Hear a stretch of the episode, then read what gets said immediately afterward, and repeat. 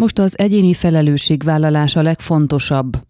Minden eddiginél több 292 új koronavírus fertőzést igazoltak, és 18 személy újrafertőződését jelentették szerdán Hargita megyében, emellett pedig 7 újabb halálesetet is jegyeztek, így a koronavírussal összefüggésbe hozható elhalálozások száma 884-re emelkedett, derült ki a Hargita megyei prefektusi hivatal közleményéből. A rekord országos szinten is bőven megdőlt, 34.255 új megbetegedést igazoltak szerdán, miközben a korábbi csúcsérték alkalmával mindössze 19.685 új esetet jelentettek. A rendkívül magas értékek várhatók voltak, és mivel jelenleg növekvő ágon vagyunk, még tovább emelkedhetnek, ezért ebben az időszakban a tudatosság és a megelőzés a legfontosabb, hívta fel a figyelmet Targyöngyi, a Hargita megyei egészségügyi igazgatóság vezetője. Mint rámutatott, a szerdán 11,41 ezrelékes fertőzöttségi arányt elérő Csíkszereda már a fővárost is megelőzte ebből a szempontból,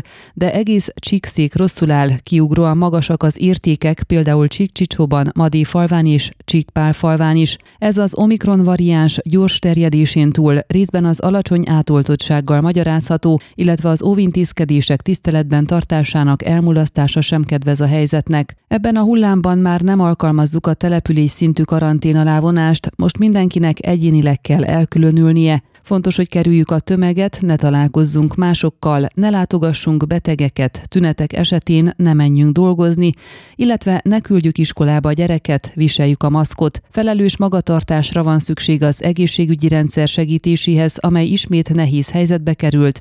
Ezúttal a házi orvosok is. Aki tudja magáról, hogy rizikófaktorai vannak, például krónikus beteg vagy idős, nagyon oda kell figyeljen magára, lehetőleg maradjon otthon. Az önként vállalt elkülönülés időszakát éljük, amikor nem az ellenkezés számít hőstetnek, hanem az összefogás és a felelősségvállalás, emelte ki Targyöngyi. Az egészségügyi igazgatóság vezetője hozzátette, továbbra is igaz, hogy az oltottak ritkábban betegszenek meg, illetve nem tapasztalnak súlyos tüneteket.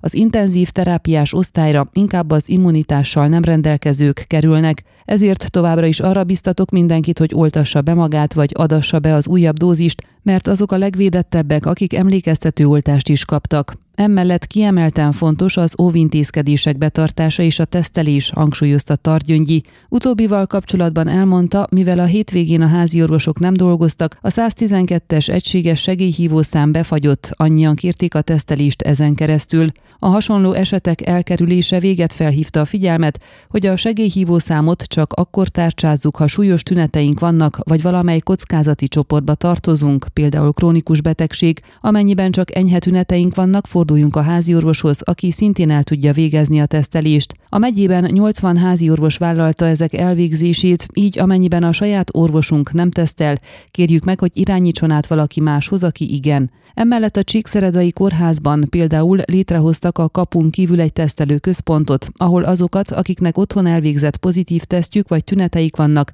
tesztelik és az eredmény függvényében tovább irányítják. Ha azonban az otthoni tesztünk pozitív lett vagy fertőzésre gyanakszunk, ne üljünk tömegközlekedési eszközökre, vonatra, buszra, taxira, és ne kérjük meg a szomszédot, hogy vigyen be a legközelebbi városba, csak akkor érdemes felkeresni a kórházakat, ha a saját járművel rendelkezünk. Ön a Székelyhon aktuális podcastjét hallgatta. Amennyiben nem akar lemaradni a régió életéről a jövőben sem, akkor iratkozzon fel a csatornára, vagy keresse podcast műsorainkat a székelyhon.pro portálon.